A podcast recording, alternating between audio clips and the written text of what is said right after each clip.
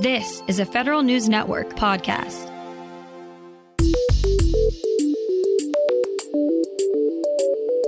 Coming up on today's federal newscast, a State Department contractor has been arrested for allegedly sharing classified information with a foreign government. Cisco Systems is buying cybersecurity and data firm Splunk for $28 billion in a cash deal. And the Air Force abruptly cancels a huge cybersecurity solicitation. Those stories and more in today's federal newscast.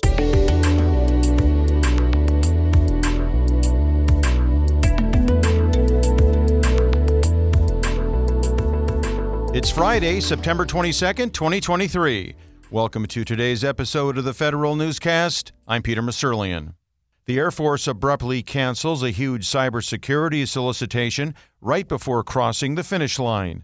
Federal News Network's Jason Miller has the details. The competition for the estimated $5 billion Enterprise Cyber Capabilities, or EC2 contract from the Air Force, is over before it really got started. The Air Combat Command decided to pull the plug on the solicitation more than 18 months after it began. In a note on SAM.gov, the Air Force says it received more than 250 bids, and its acquisition strategy and evaluation methodology were not suitable to result in a manageable number of prime contract awards. And instead of changing its strategy or the solicitation, the Air Force left vendors in the cold after two years of work and hundreds of thousands of dollars in costs. Jason Miller, Federal News Network. One federal union now says that if there's a government shutdown, the IRS will partially close.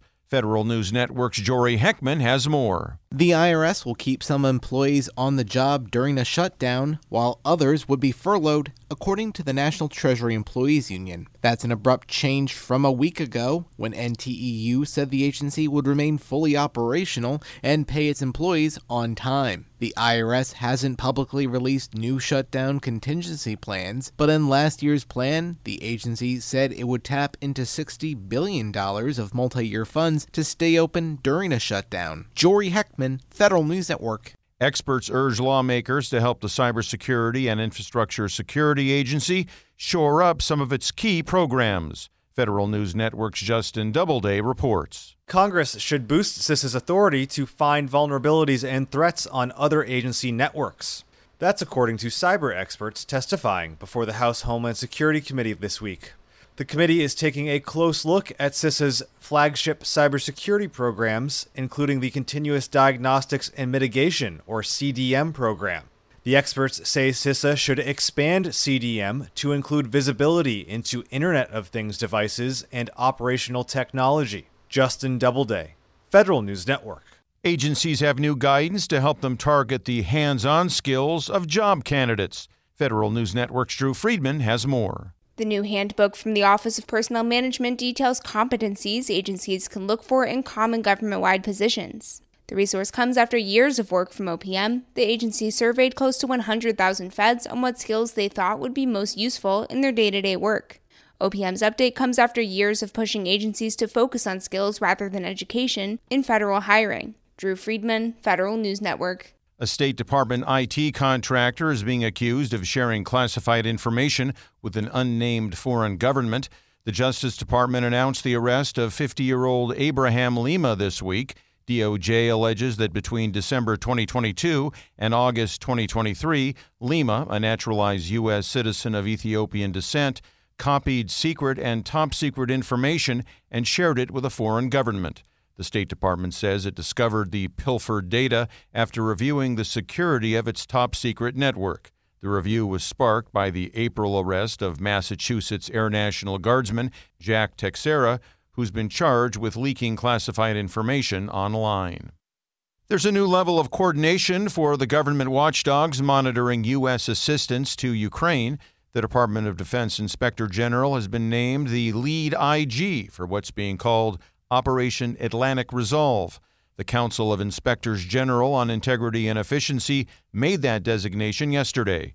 DoD IG Robert Storch will lead what officials say will be a comprehensive approach to oversight, looking for signs of waste, fraud, and abuse in the $34 billion the U.S. has allocated so far. He'll work closely with the other IG offices involved in overseeing the operation namely those from the State Department and the U.S. Agency for International Development.